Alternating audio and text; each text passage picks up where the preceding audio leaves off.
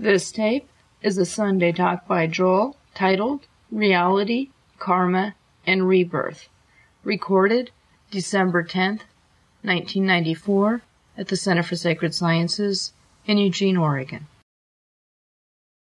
So the topic that was suggested this morning was karma and rebirth. And I'm going to add to that reality. So we'll talk about karma, rebirth, and reality.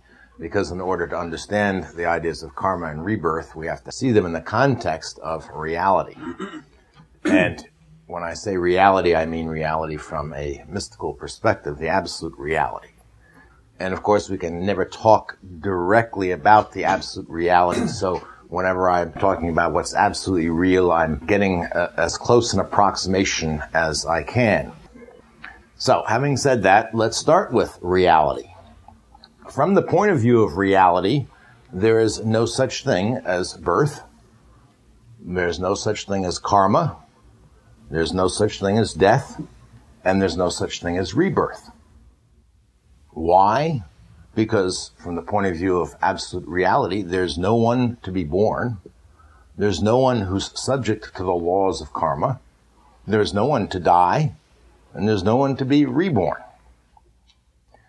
So why then is there such an emphasis on this whole idea of karma and rebirth, particularly in the East, or that's the way it's expressed in the East, but there's a Western equivalent to it, and that is the moral law and the idea of an afterlife, some life after death.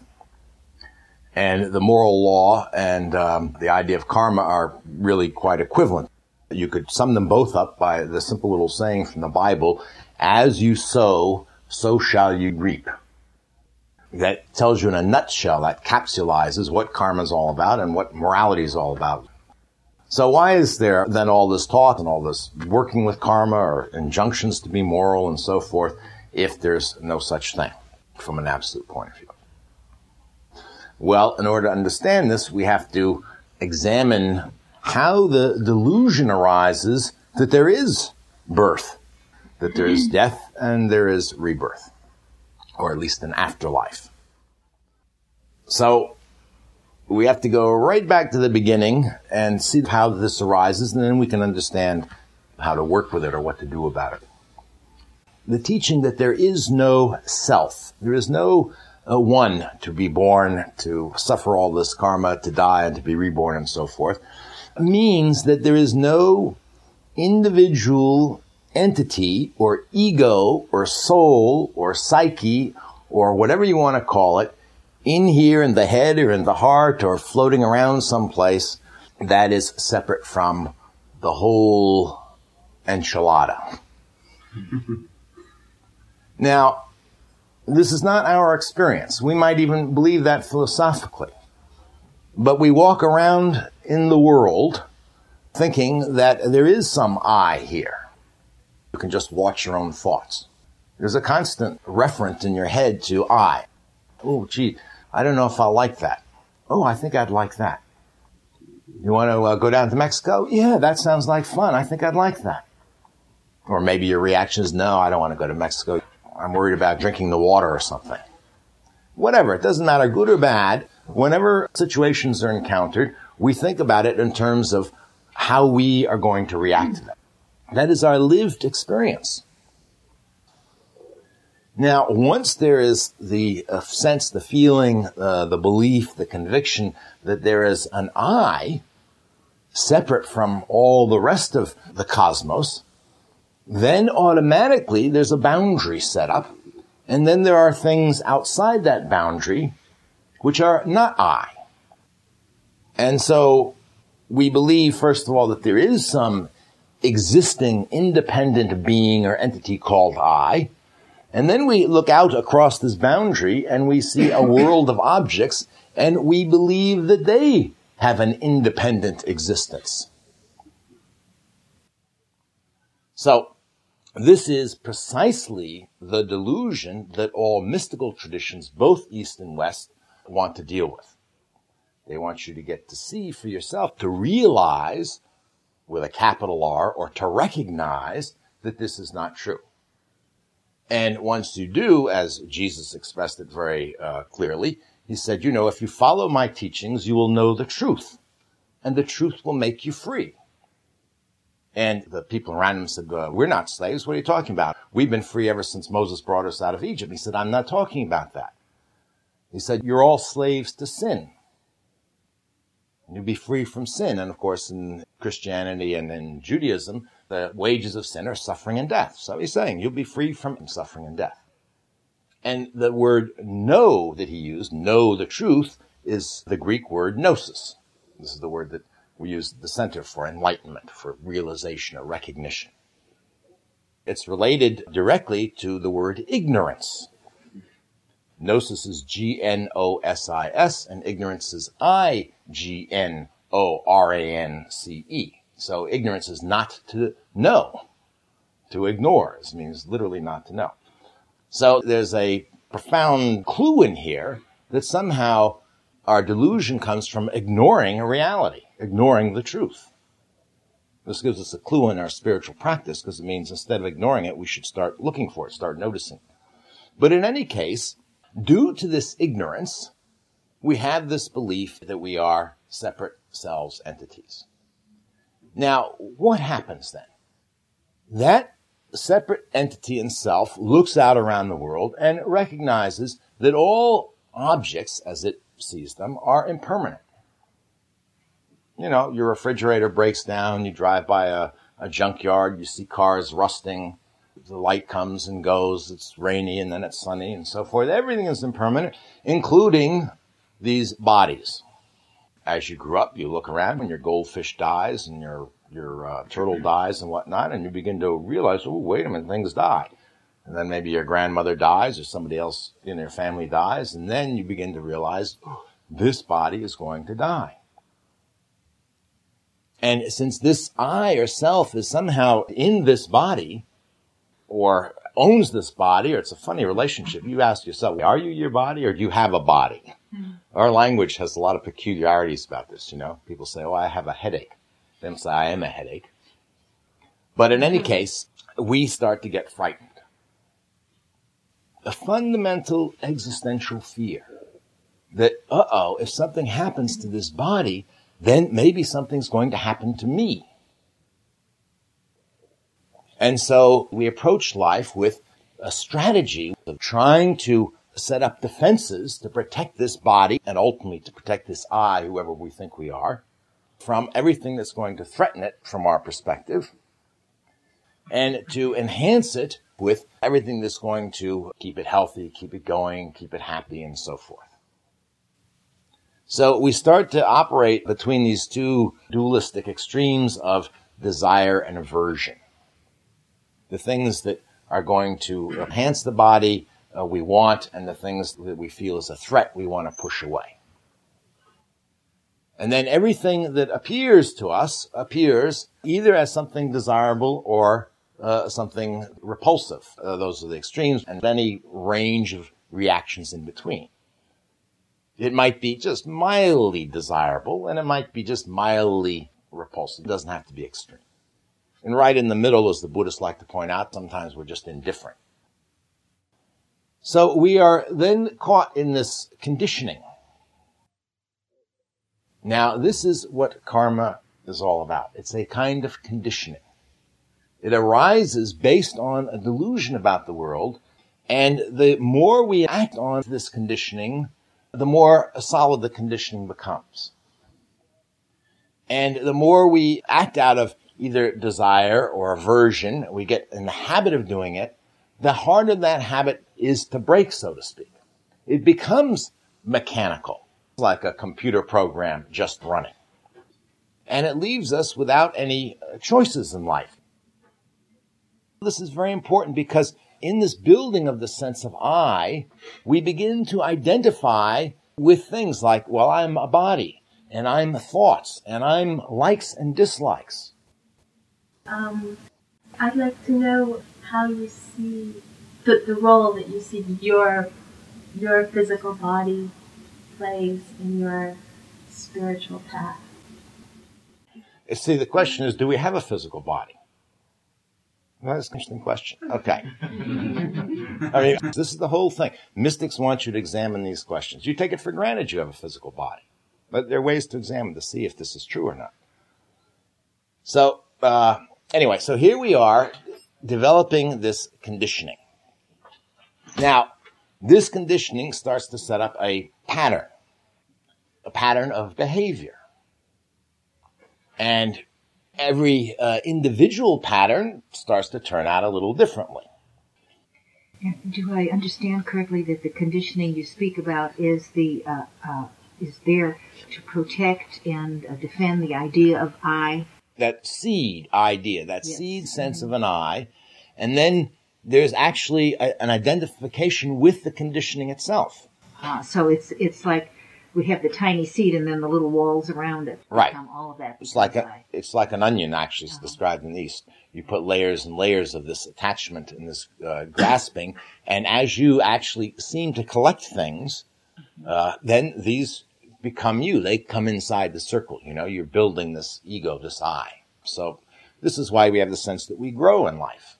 We're collecting more and more of these patterns and stuff that we then identify as I oh, I'm a person who doesn't like opera and loves movies. If you want to know who I am, you know, some people get very uh, identified with their role. You know, I'm a mother. And that can be the most important role you play. That becomes your identity. It might be identified with a job. You know, I'm an executive. Uh, it might be identified with a social class. So, you know, when the stock market crashed in the, what was it? 29. 29. Thank you there were people who committed suicide. The idea of being suddenly deprived of money, status, you know, all that was, they just might as well not be alive because that's who they were. It was, it was like being killed. They committed suicide. So different people identify with different things. Most of us would think that's pretty pathological.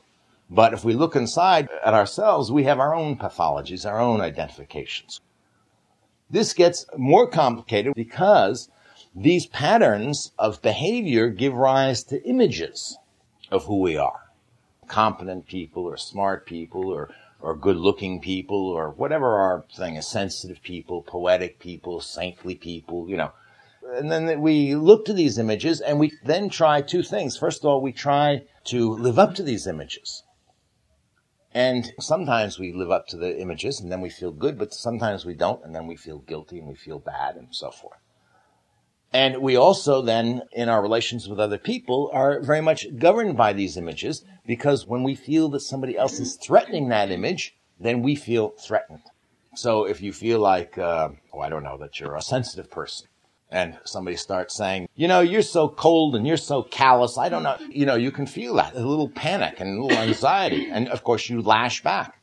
You say, what do you mean I'm insensitive? I try to be very sensitive. I'm always trying to listen to you. It's you to, you know, and then right away, we're off and running, right? Notice that these relationships are being governed now by attempts to defend or live up to or attack an image. If you watch in your interpersonal relationships, particularly in arguments, because that's where it's most dramatic, you will see this mechanical nature. How many of you have ever been in a relationship where you have the same argument over and over, even though it's, you know, different? It's, yes. Yes. You know, one night you talk about who's going to make the salad and then it's who took out the garbage or whatever. It's the same argument over and over. And you yourself can get a sense of the mechanical nature of this. How did I get into this? We, of course, we always blame the other person. How did I get into this relationship with this jerk? you know? and what do we do then? So we eventually perhaps get out of that relationship and we go uh, get into another one. And the same thing happens all over again. Now this can get quite uh, subtle and quite complex and we get into uh, the psychology of archetypes as Jung talked about. There's a whole sort of other unconscious dimension of play going on. Okay, so we're just describing now from a mystic's point of view what happens once this uh, initial sense of a boundary is in place and how it gives rise to what we call karma. Now, the driving force of karma here in Buddhism, it's volition, individual will, self-will. If you look at the ancient Christian tradition, what is the, the cause of original sin? It's self-will. It's not that Adam and Eve did the dirty deed, it's they disobeyed God. In other words, they set up a will of their own that was in contradiction to the universal will, we could say. Uh, why are people unhappy from a Taoist perspective is because they are not in conformity, in harmony to the Tao. They don't use the idea of will here, but it's that sense of the flow and direction of things. In all mystical traditions, it's expressed quite differently, but we come down to the same idea that somehow the problem is we're trying to will our actions in a certain direction, and then we're always being disappointed because we can't make the world go in the direction we want it to go. So we're always running into conflicts. It might be a conflict with a thing, a material thing. It might be a conflict with your car. You might get out in the morning and you're a little late for work and you jump in your car and you turn on the ignition and nothing happens. And you go, oh, and maybe you have an important meeting or something that morning. Oh, and you feel so frustrated. I've seen people kick their cars. so the car cares, you know. Uh, more to the point, perhaps, is we get uh, this constant sense of conflict with other people people we work with, people we're in relationships with, family members, and so forth. Because we want the, the direction of the relationship to go our way. They want it to go their way. Yeah. Okay, so Tao and God, we could say, is the all. How is it possible to step outside the all and have a separate will anyway? You know what I'm saying? Yes, that's a good question asked. How can it be? How is it? So this is what leads you to look inside. It's a very good spiritual question. How is this possible? So it's actually an illusion. We're, we're actually not in the first place. It's not possible. It's not possible. You're right. This is the problem. We are trying to do something that is impossible, that's unrealistic. We want the world to be amenable to our control, and it refuses to behave that way. It sometimes seems to behave that way for a while you have a job and you're frustrated in the job and you want a raise and you go negotiate a raise and you get the raise and oh, you feel like everything's going your way for a little while. But very quickly it's going to uh, diverge off again in this direction and that direction. So we're always grasping for something, trying to make something happen that can never really completely happen. We think that our happiness is going to uh, happen at that point when we have everything we need and want. The great job, the great relationship, and you get all this stuff, then you're finally going to be happy. You're going to be wealthy, you're going to have a wonderful spouse, you're going to have a dog, and you're going to have a place in Hawaii, or whatever your thing is.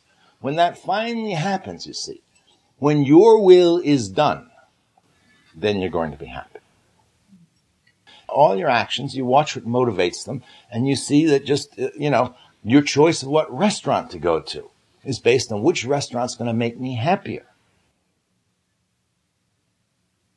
Is everybody following the, the mechanics of this here? I mean, look in your own lives and you can see very specifically how all this functions. No big mystery. A lot of people think karma is some sort of big mystical doctrine. It's not. It's just a description of how things work. When we operate out of self-will, demanding that the world in whatever aspect it appears to us, whether it's another human being, whether it's a job situation, and ultimately the situation of our own embodiment, when we demand that it be according to our will, we are always going to end up suffering. We are always going to end up suffering. It's unrealistic. It's behaving unrealistically. It's not behaving in accordance with reality, and that's our problem if you ever did get another human being to behave exactly as you wanted them to behave, you might as well not have a human being. You would destroy the very thing you, you loved. You would have a robot. Do you know what I mean? It's amazing people trying to force another person to be like they want them to be. And when they finally succeed, they're bored with that person. We want everything to be the way we want it to be, and we're always disappointed. And finally, we don't want this body to die. And of course, this is going to be the biggest disappointment around. It's going to get old, you know? No matter how many uh, uh, tummy tucks you get and stuff, you know, it's going to get old. the wrinkles are going to start to creep in. You know what I mean? You're going to start to stoop. Your bones get brittle. If you last that long, your teeth fall out. Your hair falls out. No, I'm serious. You know, things start to go wrong. Gallbladders and stuff. You have to have them out. You're going into the hospital. I mean, Uh, nothing you can do about it. But we resist that. We resist that. And finally, the body's going to, you know, just stop breathing and then it starts to decay and stink and smell and then the worms get in, the maggots and all that. And eventually it's going to go back to, you know, be part of the soil and the wind and all that. So if we look at this, no wonder karma causes suffering. Karma, this idea of an individual will that can change the world in accordance with what it wants, is always going to produce a disappointment. So this isn't a question of God punishing you for being a bad little boy or girl. It is the nature of action that springs out of self-will that is based on a delusion that there is a self there in the first place. This is the whole mystical analysis of the cause of our suffering. So now, what does this all have to do with rebirth? Now, I'm going to explain this from a, a Buddhist point of view, because I think it's the most sophisticated. If we see that our activity is a pattern, and particularly if we have some insight that there is no real self there, and I'll get to that in a moment, how that comes about, we start to see ourselves not as being an entity, but a kind of pattern. And we can use an analogy from what happens with sound, and we'll here use materialist analysis because it's easier to understand. When I'm speaking to you, what is actually happening? First of all, I'm breathing out air and then I'm vibrating the vocal cords in my throat. And I'm setting up a pattern, a vibration in the air. And that vibration, they're like waves, moves through the air. It's not that it pushes the air, a molecule of air that's here doesn't get pushed over to Therese there as I speak. It just bobs up and down in a certain pattern. Then the next one bobs up and down, the next one bobs up and down, and finally the pattern gets to Therese. Nothing physical has been communicated here. My vocal cords haven't moved out, and even the air that's being moved isn't coming and hitting her eardrum. But this pattern is moving. The pattern comes and it vibrates the molecules right next to her eardrum and they strike the eardrum and they set the eardrum vibrating. Now, it started out with vocal cords vibrating and, and now we're at the point where eardrums are vibrating. Nothing physical has passed through here. You see what I'm talking about? Then the eardrums uh, sets the little bones, the three little bones in your ear, they start vibrating, and then the nerves in your brain start vibrating. Of course, nobody can ever figure out then what happens. How does it become conscious experience? But in any case, it's a good analogy for the mystic's view of what happens to this pattern after death. In other words, just because the physical body decays doesn't mean that that pattern and that delusion is going to vanish. It continues. Now we get to a problem of how to speak about how it continues and where it continues and what happens. Let's go back to this initial idea that we have that there is a world out there and there's a self in here. And we can now bring in a little quantum mechanics here. This idea is false from a scientific point of view.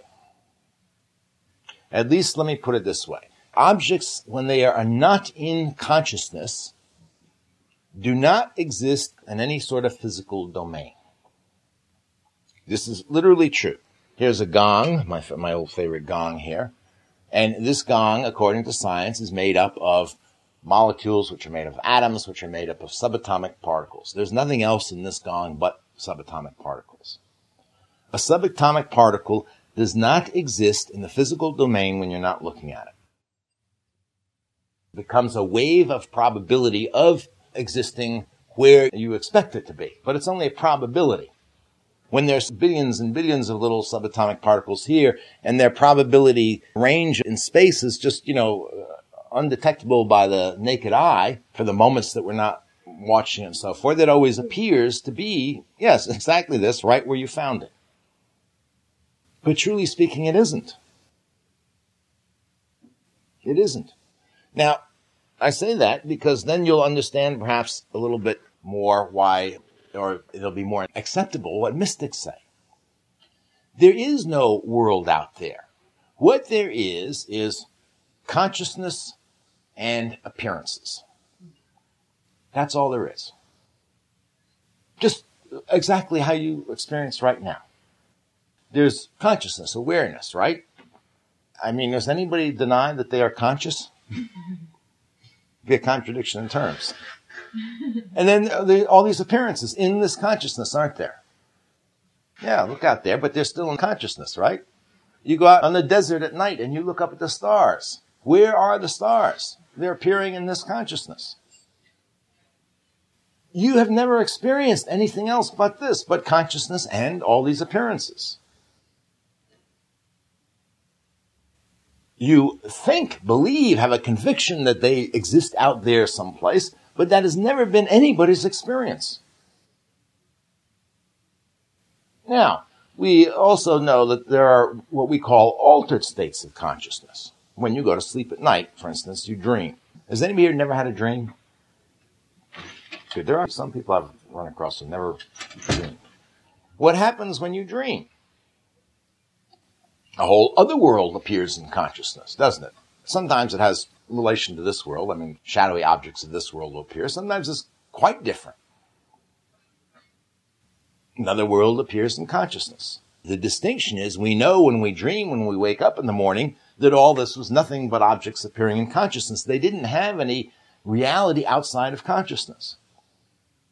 But when we wake up here, we believe that these objects do have this reality. From mystic's point of view, they don't. So truly speaking, there is no solid objective world to be reborn into. So we ask the question, well, am I going to come back here? You're not going to come back here because there's no here to begin with to come back to. But that pattern that is established based on ignorance and the delusion of self and will will continue to determine how you relate to whatever does appear. And things are going to continue to appear in consciousness. Just because your body died doesn't mean things aren't going to continue to appear in consciousness. So the teaching both East and West is the fundamental root of it. The most important thing is that this process, this mechanical law of karma or of morality, what you sow, that you shall reap, will continue as long as delusion continues. In whatever world, so to speak, you find yourself, if you believe still that you are a separate self and you start behaving in that world based on your own volition, what you like and don't like, then that suffering will continue. Now, we're talking about uh, manifestations which are just uh, very difficult to talk about because they are other states of consciousness. Our language is not designed to deal with it. So in all religions and all spiritual traditions, they have mythologies. What's going to happen in the world after you die? They have all sorts of stories to tell about. Or coming back to this world, just taking as in a crude way as though this world were something ongoing. They're really trying to communicate to you that there is an end to delusion, but it doesn't come with physical death. It will continue and continue. Yeah.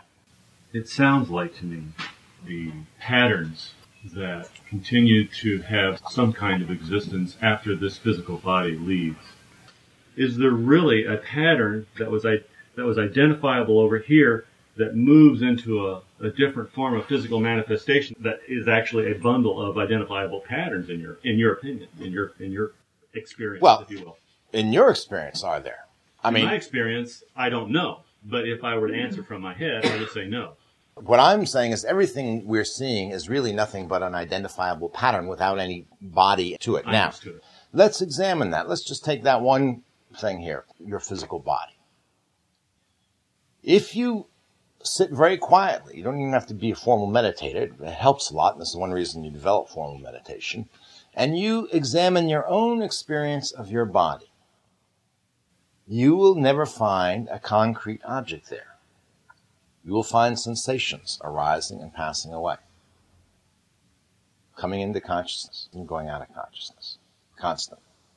If you do this for a, a, long time, you will begin to experience your body differently. You will no longer experience it as a thing. You will experience it as a kind of vibrating pattern. When you look into it closely, there's no body there to get a hold of. You get patterns of vibration, if you like. That's what you get. You know what I mean? If you look into them more closely, what seemed like sort of big, like pain, you know, it's made up of finer vibrations. And these are just patterns of distinction. You know, there's a famous story about uh, a physicist trying to explain what's wrong with the old mythological ways of looking at the world. For instance, the Hindus believed that the world rested on the back of a turtle. I think it was on an elephant, and the elephant standing on something else, and that standing on a turtle. And he said, now you see the problem with this, we have to ask the question, what's the turtle standing on? And one person in the audience raised their hand and said, I know. And he said, you do? What? She says, yep, it's turtles all the way down. but it is distinctions all the way down. We can also illustrate this. I've used this before, but it's worth repeating here. Imagine, for instance, if this sock was made of wool. And uh, imagine that it was woven by a very skillful weaver who could weave the whole sock out of one thread of wool, right? And then imagine it's woven in such a way it's like those trick knots that magicians tie that they can pull it apart and it all comes undone. Now imagine I had a little, the end of this, this string of wool and I started to pull. And then I ended up with a string. And I asked you, what happened to the sock? Was the sock some real thing there? Was it some body? Was it some, do you know what I mean? What was the sock? It was just a form of this string. It had no other existence, yeah.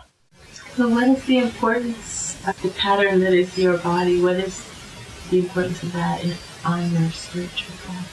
No, but I don't have a pattern. It's just a well, pattern in consciousness. Pattern no, no, wait a minute, wait a minute. now ask yourself, what is it that you own here? Is it, I mean, how, in what sense do you own it? These, these, uh, sensations arise. They're these patterns of sensation in consciousness. Doing their thing.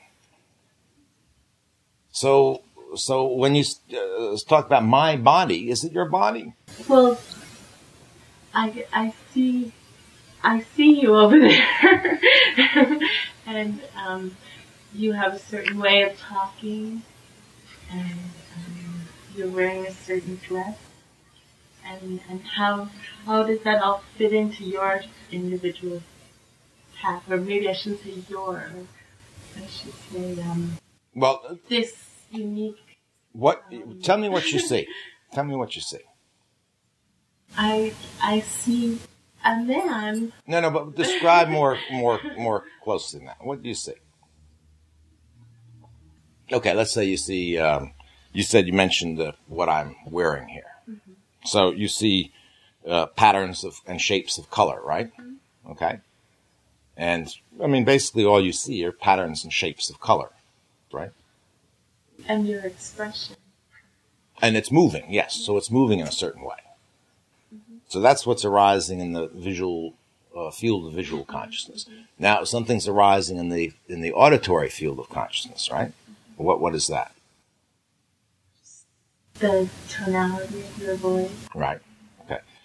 So then you you're experiencing sounds, right? Pattern sounds, all pattern sounds, right? do you experience any person here, anything apart from these patterns? Now, also, I just took my, my sock off, so maybe you got a pattern in your smell field a little bit. no, really, if you analyze it, I mean, if you look into it, this is your own experience. I'm not asking you to believe or disbelieve anything what do you mean when you say I, I experienced another person or there's another person over there? Now, if we use the word just conventionally to refer to a bundle of these sensations, there's no problem with that. We don't believe there's any actual other entity there except just these patterns. Right, but but somehow we're we have these singular uh, patterns that um, that make us unique. I mean, fluctuations or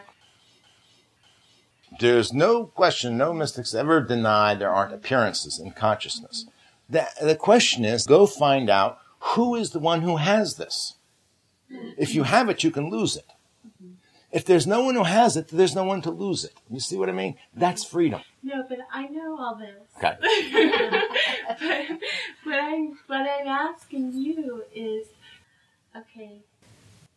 Joel stands for um, a certain image or pattern of energy. How does Joel use his patterns and his image on his spiritual path? I don't, because there's no one here to use. This is what I'm trying to, to Well, what do you get do? you to look at. How do you live? I mean, you dress, you. Supposing there, okay, supposing there is no I in there to do all this. Not that it isn't happening, but there's no I doing it. Supposing that were the truth of the situation, then it would be impossible to answer your question. You see what I mean? Yes. Okay. There obviously it's there is some kind of something, some kind of Joel essence. Ah, now we're hitting. See what I said in the beginning? This conviction, there's some ego entity essence, some idea of a core individual, whatever you want to, however you want to say it. This is precisely what mystics say. If you go try to find that, you will never find it. I'm not looking for it. I'm just saying, how do you use it? How does how does the Joel essence perpetuate in reality? Okay, let me let me put it this way. I can answer your question. I think now. I looked for it. I never found it. Mm-hmm. So that's like saying, if you asked me, well, what does your unicorn eat? Mm-hmm. And I said, I don't have a unicorn. And you said, well, everybody has a unicorn. Now my unicorn I found mm-hmm. eats barley. Really likes barley. What does your unicorn eat? And I said, I'm sorry, but I, all I can tell you is I, I don't have a unicorn. So I can't answer the question, what does a unicorn eat? So you're asking me, how does the Joel essence do these things? I'm telling you, I never found a Joel essence. How can I answer the question? No, I don't mean that you that you identify with the Joel essence, but but that you're It's mind-boggling. It's, it's like quantum Joel mechanics. How do you choose your clothes? I don't. what chooses? I have no idea. I have no idea. This is the mystery and the beauty of the world. This is my whole point. This is why it sounds like a very negative teaching when you say, well, go look. There is no essence. There is no, but the other flip side of that is it's all a miracle. It's all a fantastic mystery. It's all a great dance, a great display, a great art form. I mean, it's like asking Picasso, how did you uh, think of that? Or a dancer, you know, it just happens. This is the way it happens, you know? But here in this plane of reality, this this plane of reality is keeping keeping the energy in a certain way that's not liberated. Okay, let's come let's come to earth a little bit here, because I'm pushing you to look for something ultimate. It is perfectly true that mystics can talk about you and I and use these terms, and it's perfectly true that they uh, recommend practices for you to do as though you had free will and so forth, and and will encourage you or scold you or whatever, and you know, like any other teacher with a student and whatnot. But all this is based on a delusion that a teacher has to work with. The idea is, okay, you believe that you have free will and that you have to uh, fulfill your essence or whatever it is, you, you know, a person believes. So then, then I say, well, great, you believe that, then let's try and work with that basis. I'm not going to convince you by argument this isn't true. And let me give you some practices to do and you go look for yourself and see if this is true. You see what I mean? So at the level of most instruction and teaching, for instance, the whole idea of karma is extremely important, even though it doesn't really truly exist, because you're trying to get people to look at their behavior so that they can see how their own behavior is causing their own suffering. Because as long as we're blaming others out there for our suffering, we're never going to have a chance to uh, discover the truth because we're looking in the wrong place constantly. So the whole teaching, both East and West, as you sow, so shall you reap, is the teaching. Now watch your behavior. Watch when you behave selfishly, in a technical sense, behaving in some way to protect yourself or get something that you want or ward off something you don't want. Watch how that approach to life sets you up for disappointment, frustration, anxiety, fear, and so forth. You see? And you start to see that pattern in your own life. That's the point really of this teaching of karma. And the teaching of rebirth is to understand this will continue to perpetuate itself. You know, regardless of physical death, in a certain sense, physical death is happening all the time. Every sensation that arises in your body is born and dies. So the pattern of the body is made up of births and deaths, births and deaths, and then a larger pattern has a semblance of a thing that is born and dies. The whole world is nothing but birth and death from that point of view. Mm-hmm. But I was just asking, what is the role of, of the body on the spiritual? The role of the body is, from this point of view, you have a body, mm-hmm. right? You have intelligence, right? So what are you going to do with it now for this time in your life? Mm-hmm. How are you going to use it? Now you see, I'm perfectly capable of talking this way, but I'm talking now in order to impart a, a, a suggestion to go look at something. See? So I would say then, I ask you, what is your role? What are you going to do with it? My advice would be to spend this life trying to discover the truth of who you are mm-hmm. and be liberated from all this delusion, you see, forever.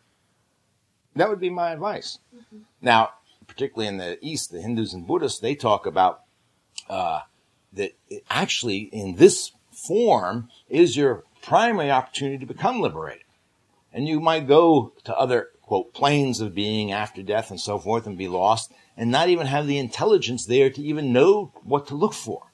And it might be countless kalpas of eons of cycles of time before you come back to a human birth. So take advantage of it now. You see what I mean? That would be from their point of view. What they would suggest you do with it. Mm-hmm. So the purpose is to discover the truth, to discover reality, to discover love. I don't know the way you were putting it before. It was like, yeah, disembodied. I'm just like, so what? it's not. oh no, there. no, because there's not so what? Because there is suffering. People suffer. Mm-hmm. I suffered. So never take this as so what. No, I, I mean, the whole teaching no, arises based on just, people suffering. That's you know? how I interpreted what you were saying. Right. It's easy to do that. Look, we're trying to communicate an awful lot here in, in one little, uh, you know, morning, and this is really a topic that we can go on and on with. But I, I am trying to drive home a certain point. We begin with all sorts of assumptions of what's true or not. We start to act on those assumptions. And it's like a, a self-fulfilling prophecy. Although in this case it's not a prophecy, but it's a self-fulfilling set of assumptions. If we begin with the assumption that we are an I, then that I is going to suffer. And through it all, no matter what you do, no matter what sorts of uh, philosophies you have or, or techniques, the way you live your life or anything like that, this is going to continue. And at some point, what mystics always say, what is crucial to say, at some point is just to stop and simply look into your own experience. Investigate these things that you take to be so solidly and obviously true, like I am in a body. All I'm saying is look at that. Maybe what is uh, causes our unhappiness is the fact that we are ignoring something about reality. And mystics always say what we're ignoring is that reality isn't dualistic. It isn't I and other and self and world. Reality is one dance. If you want to speak poetically, it's just one dance. There's not, not a bunch of people here in a big conflict on the dance floor. There's a lone dancer out there, and this whole world is the dance of that dancer. Do you see? And since we ignore that, we don't recognize it. That's why we constantly get into trouble. But the only way that anybody is ever going to become liberated by this teaching is not to take my word for it and anybody else's word for it. You start looking yourself. I uh, did a little uh, one day workshop down in Lone Pine this year in August, and it was about meditating on space and how space is an analogy for consciousness. It's really about starting to see your life as a, just a field of awareness and start to recognize everything as appearance in that field. And actually its appearance of that field to itself. And there was a woman who showed up, uh, and we had much the same discussion that you and I just had. She said, well, what do you mean my uh, house down the road isn't there when I'm not looking? Of course it's there. You know, we started talking like this. And then, uh, I said, okay, well, wait now. I'm going to give you a set of instructions to meditate on. And then I gave everybody a set of instructions to go out and meditate on uh, exactly what your experience is. Not how you think about it, not your assumptions about it, not all the intellectual stuff, but really what manifests to you directly. and so everybody went off for the afternoon, the beautiful Sierra mountains and stuff, and we came back at the end of the day. And she had gotten a real new experience of things. And she said, I'm going to have to go back and really consider this. And it wasn't anything that I said that made her want to investigate this more. It was her own experience just doing this meditation. A very important teaching of the Buddhists uh, that uh, I think it's Kornfelder, one of them tells on one of his videotapes. And he always says, now listen carefully because this is a teaching that you can get enlightened from just hearing this teaching. A man came to the Buddha while he was uh, in the village begging his meal in the morning. The Buddhist monks used to go around in the morning beg, and then in the afternoon they'd go back to their little camp and they'd meditate and stuff. and he said to the Buddha, "I want a teaching. Uh, I live in fear and suffering and so forth." And the Buddha said, "Well, come back afternoon to our camp, and I'll give you, you know, teaching." And the man said, "How can you say that to me? I might die before then. Do you know what I mean? And I'm suffering. I want liberation." And the Buddha said, well, you know, it's very difficult to give you a, one teaching that's going to liberate you. And he said, you tell me the truth and I will be liberated. And so finally he wouldn't be put off. And the Buddha said, okay, listen carefully. He said, in what is seen, there is nothing but what is seen. In what is heard, there is nothing but what is heard. In what is smelled, there is nothing but what is smelled. In what is tasted, there is nothing but what is tasted. In what is felt, there is nothing but what is felt. And in what is thought, there is nothing but what is thought. And the man's mind opened up and he was liberated. Now, this is a wonderful teaching because you can test this very directly in your experience. Just check out, see if the Buddha's right watch in your visual field. Is there anything else but what is actually there? Do you know? And then you just listen. Just stay in your auditory field. Is there anything else in there but what is in there? And throughout the rest of the senses. And finally, the most difficult one is to watch the mind. All sorts of ideas arise. Contradictory ideas paradoxical ideas. But they are all simply ideas. They're imaginary. That's all there is. These are the manifestations of consciousness. There is nothing more there. There are no cells, there are no chairs, there are no clocks, there are no any of these things. This is when we confuse the content of an idea projected out on the world and then take it to be real. And what we discover is there's nothing wrong with the world. In a certain sense, we don't have a task. I mean, in, in a relative sense, we do. The task is to come here and find out the truth and be liberated. But the paradox is the liberation comes from finding out there was nothing wrong in the first place. You know, when God made the world, uh, he said, Ki tov, it's good. And it's always been good. And it always will be good. If we could but see it right. Yeah. Um, love. love. Well, you said it's not a disembodied, and you mentioned the word love. Uh-huh. Um, so that fits in here somewhere. I know it does. if you think about what a loving person's like, I mean, some of the qualities. For instance, a loving person, truly loving person, loves you the way that you are, right? Accepts you for what you are, right? Mm-hmm. Doesn't reject you or doesn't want you to be the way they want you to be. Loves you just as you are, as you, you know, right? Is that a good way to put it? Well, I'm thinking of parents, though, and there's a lot of guidance involved in this acceptance. Right. So it's more complicated than just whatever you do is okay. But oh yes, oh no, conditional love to it, but it's more elaborate than. Sure, but look, all our love under delusion is tainted by a little self-interest. But if you thought of pure love, what that would be like. There's a total acceptance in the beginning. Now, if you look at the way consciousness is, and it totally accepts everything that arises in it. Doesn't judge anything, doesn't push anything away, doesn't reject anything. You see what I mean? And in that space of total acceptance, you start to see other qualities that we associate with love, like freedom and beauty and vibrancy. Just in the way all this stuff is appearing. You know, conscience is a little like a mirror. You can be an ugly person or a good looking person. The mirror doesn't only reflect images of good looking people and refuses to reflect images of bad looking people. Well, consciousness is like that. That's why people say, particularly in the Western tradition in Christianity, God is love. It's not God loves. There's no being up there who loves you. God is that quality of, of absolute acceptance.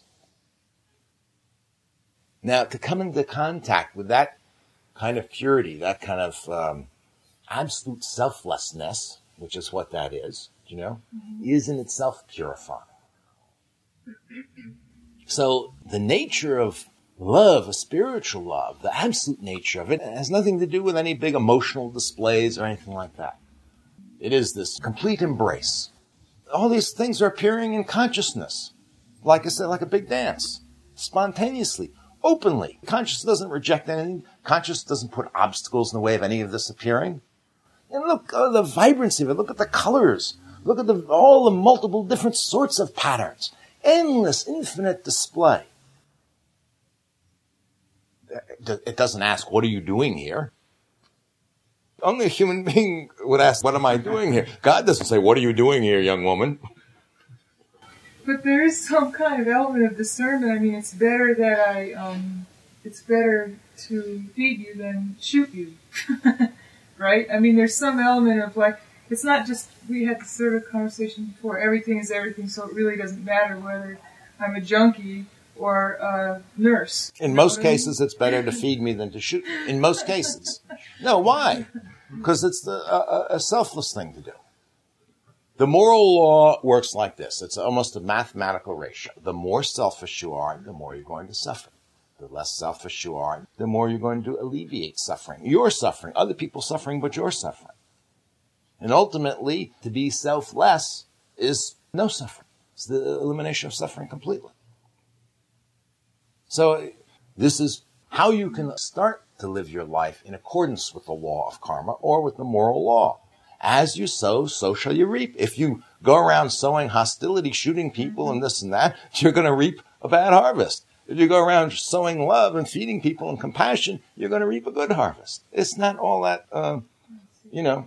And so the selflessness, discernment, and um, the end of suffering are all synonymous. Of course, this is all works together. This is why a spiritual path is part of it is an investigation, an inquiry to find the truth. The other part of it is love and compassion. These are the two great pillars of all spiritual practice is wisdom and compassion. Love and truth. And you need both. Mm-hmm. And selfishness is the foundation for both. That's that's what it's all about. Yeah. That's not to deny the role of the relative in the absolute. That is to say that I might go out and do an action which is quote, a good action, and my I-ness might be in that action. You know, and there's nothing inappropriate or wrong about that. It's just that when something happens that to that concept of the I-ness, it sort of uh, creates a, a, a, point of suffering somehow. Let's suppose I love you in a relative sense of that word, and you say, I'm sorry, I don't feel the same way about you in that relative sense. All of a sudden, the I is hurt. Big suffering, isn't Big it? suffering. Big suffering. Big time. the selfless place would be to be able to sit with the pain of what you just said and simply experience the pain of what you said. No suffering. Yeah, exactly. I'm just experiencing it. There is no I in that. But we all live in the relative. Mm-hmm. We all have the dynamic of living in the context of the paradox of the absolute. No, no, no, no. I, I, I, this is like classical and quantum mechanics. We don't live in the relative. We think we live in the relative. Uh, no, we think we live in the relative that's tantamount to might as well living. In well, that, okay, uh, that's why that's why delusion is is. You know, it's like if you, Joel, had your realization, something transformed you, and you came back into this world of the relative, and there was no more suffering. That's not to say that you didn't experience pain or joy or apathy or even at some point boredom. But the point of the matter is that the transformation that you came back with into the relative world with allowed you to simply experience life. Gee, well, how do you put it that way? That the truth? But that doesn't well, mean- it's the truth. Look, it's the truth except for one thing. There was no I. I mean, the realization is there is no I. So it's not like I came back or went anywhere. I never did anything. The realization is that, what are you dummy? You, you, there's no one here doing anything. I'm not going to put you in a box, but but no, no. But uh, you know, this is as as a relative expression. It's not bad. But truly speaking, there's no I to leave or come or go or anything. That is the realization. It's a, in that sense, a real judo trick. You know. But this is true. You don't go to any other plane of existence. It's right here. This is why the Buddha said, look, right now, just observe. Just stop ignoring this. Nirvana is not other than samsara. Jesus says at the end of the Gospel of Thomas, you know, the kingdom of God is spread upon the earth and people just don't see it. They don't see it. They ignore it. Literally, you know, this is it. This is paradise right here. So it's a question here about seeing something. Now, we're always going to have language. Language is always going to divide up the world. And there's absolutely nothing wrong with that as long as we are not fooled by what's happening here, that it's imaginary. There's a technical word for it as long as we don't reify our own imaginations. Reify to mean to make real, to then think it's solid, you know? So, uh, in that sense, yes, we'll always live in a playful, relative, fictional world. But that's part of the beauty and joy of it, you know what I mean? It's not solid and concrete. This is why different cultures have vastly different experiences of the world. This is why in uh, the Ojibwa Indians, to them, the world is a shifting pattern of form with these spirit forces behind it. There aren't solid objects. You know, human beings change into wolves. You know, there's shape shifting and all this going on, and, and other animals can change into human beings. And, you know, wow, to experience that world, that's much, much different than this world. Why not go into that world for a while? Any world you want to live in for a while. There is no real world to come back to. This itself is part of the play of the manifestation of forms. So it's very valuable to talk about the absolute and the relative because it, then you don't get lost in where you stand with the teaching. Is the teacher talking a relative level or the absolute level? Do you know what I mean? Otherwise, it's very confusing. A teacher comes and says, well, there is no self, and then says, you know what I suggest to you, Galen? It sounds like he's talking to me as though I were self, you know. Well, there's a relative and absolute form of teaching here. But even the distinction between the relative and the absolute is only relative. It doesn't truly exist. So the relative reality is an oxymoron, then you're saying, because there is no. You know, I never knew what that word means. I keep reading on the paper. What does it mean? Like jumbo shrimp. Yeah. Relative reality is like jumbo shrimp. I like that. Can we print that out? We'll put it in the library. So that's the only bone to pick there. It's not that we don't have a functional thing where I can call you Therese and I can call you Joe. We agree to that. But it's not a reality in any sense of the word. It's a game. And the real reality, there is no self. There never was and there never will be. No It's like- what you call it. it's like those surveyors out there that I mentioned Yeah, earlier, yeah, playing a game that the earth is flat. And they understand each other perfectly, and it works very well. And you know, it'd be very cumbersome to start taking the curvature of the earth when you're surveying an acre of land, you know, and it'd almost be impossible. Uh, but nevertheless, there is no flat earth, Mm-hmm. you know. And they know the difference. They know how to apply this to their task, mm-hmm. but they don't carry it with them after their task is done think how cumbersome it would be if we were all named God. I mean, one way you could look and say, well, we're all God, but you know, I, it would get, we'd have to start saying, well, God one, God two. We'd have to find other ways to make distinctions, you know. How many people on the planet Earth, you know? God, 4,891 billion. It'd be like one of those uh, numbers of the debt, you know, the national debt. so it's easier, and it's kind of nice to have, you know, it's more inventive to have different sorts of names. That's fun. But that name doesn't refer to any one there. You know, it's distinctions all the way down. Never going to come to uh, anything other than consciousness and appearances. And even that is short of the truth. That even has a duality, consciousness and appearances. There's no consciousness and appearances. It's just what is. All right, let's bring the formal part of the morning to a close. And uh, you're welcome to stay around and have some tea and uh, check out the library.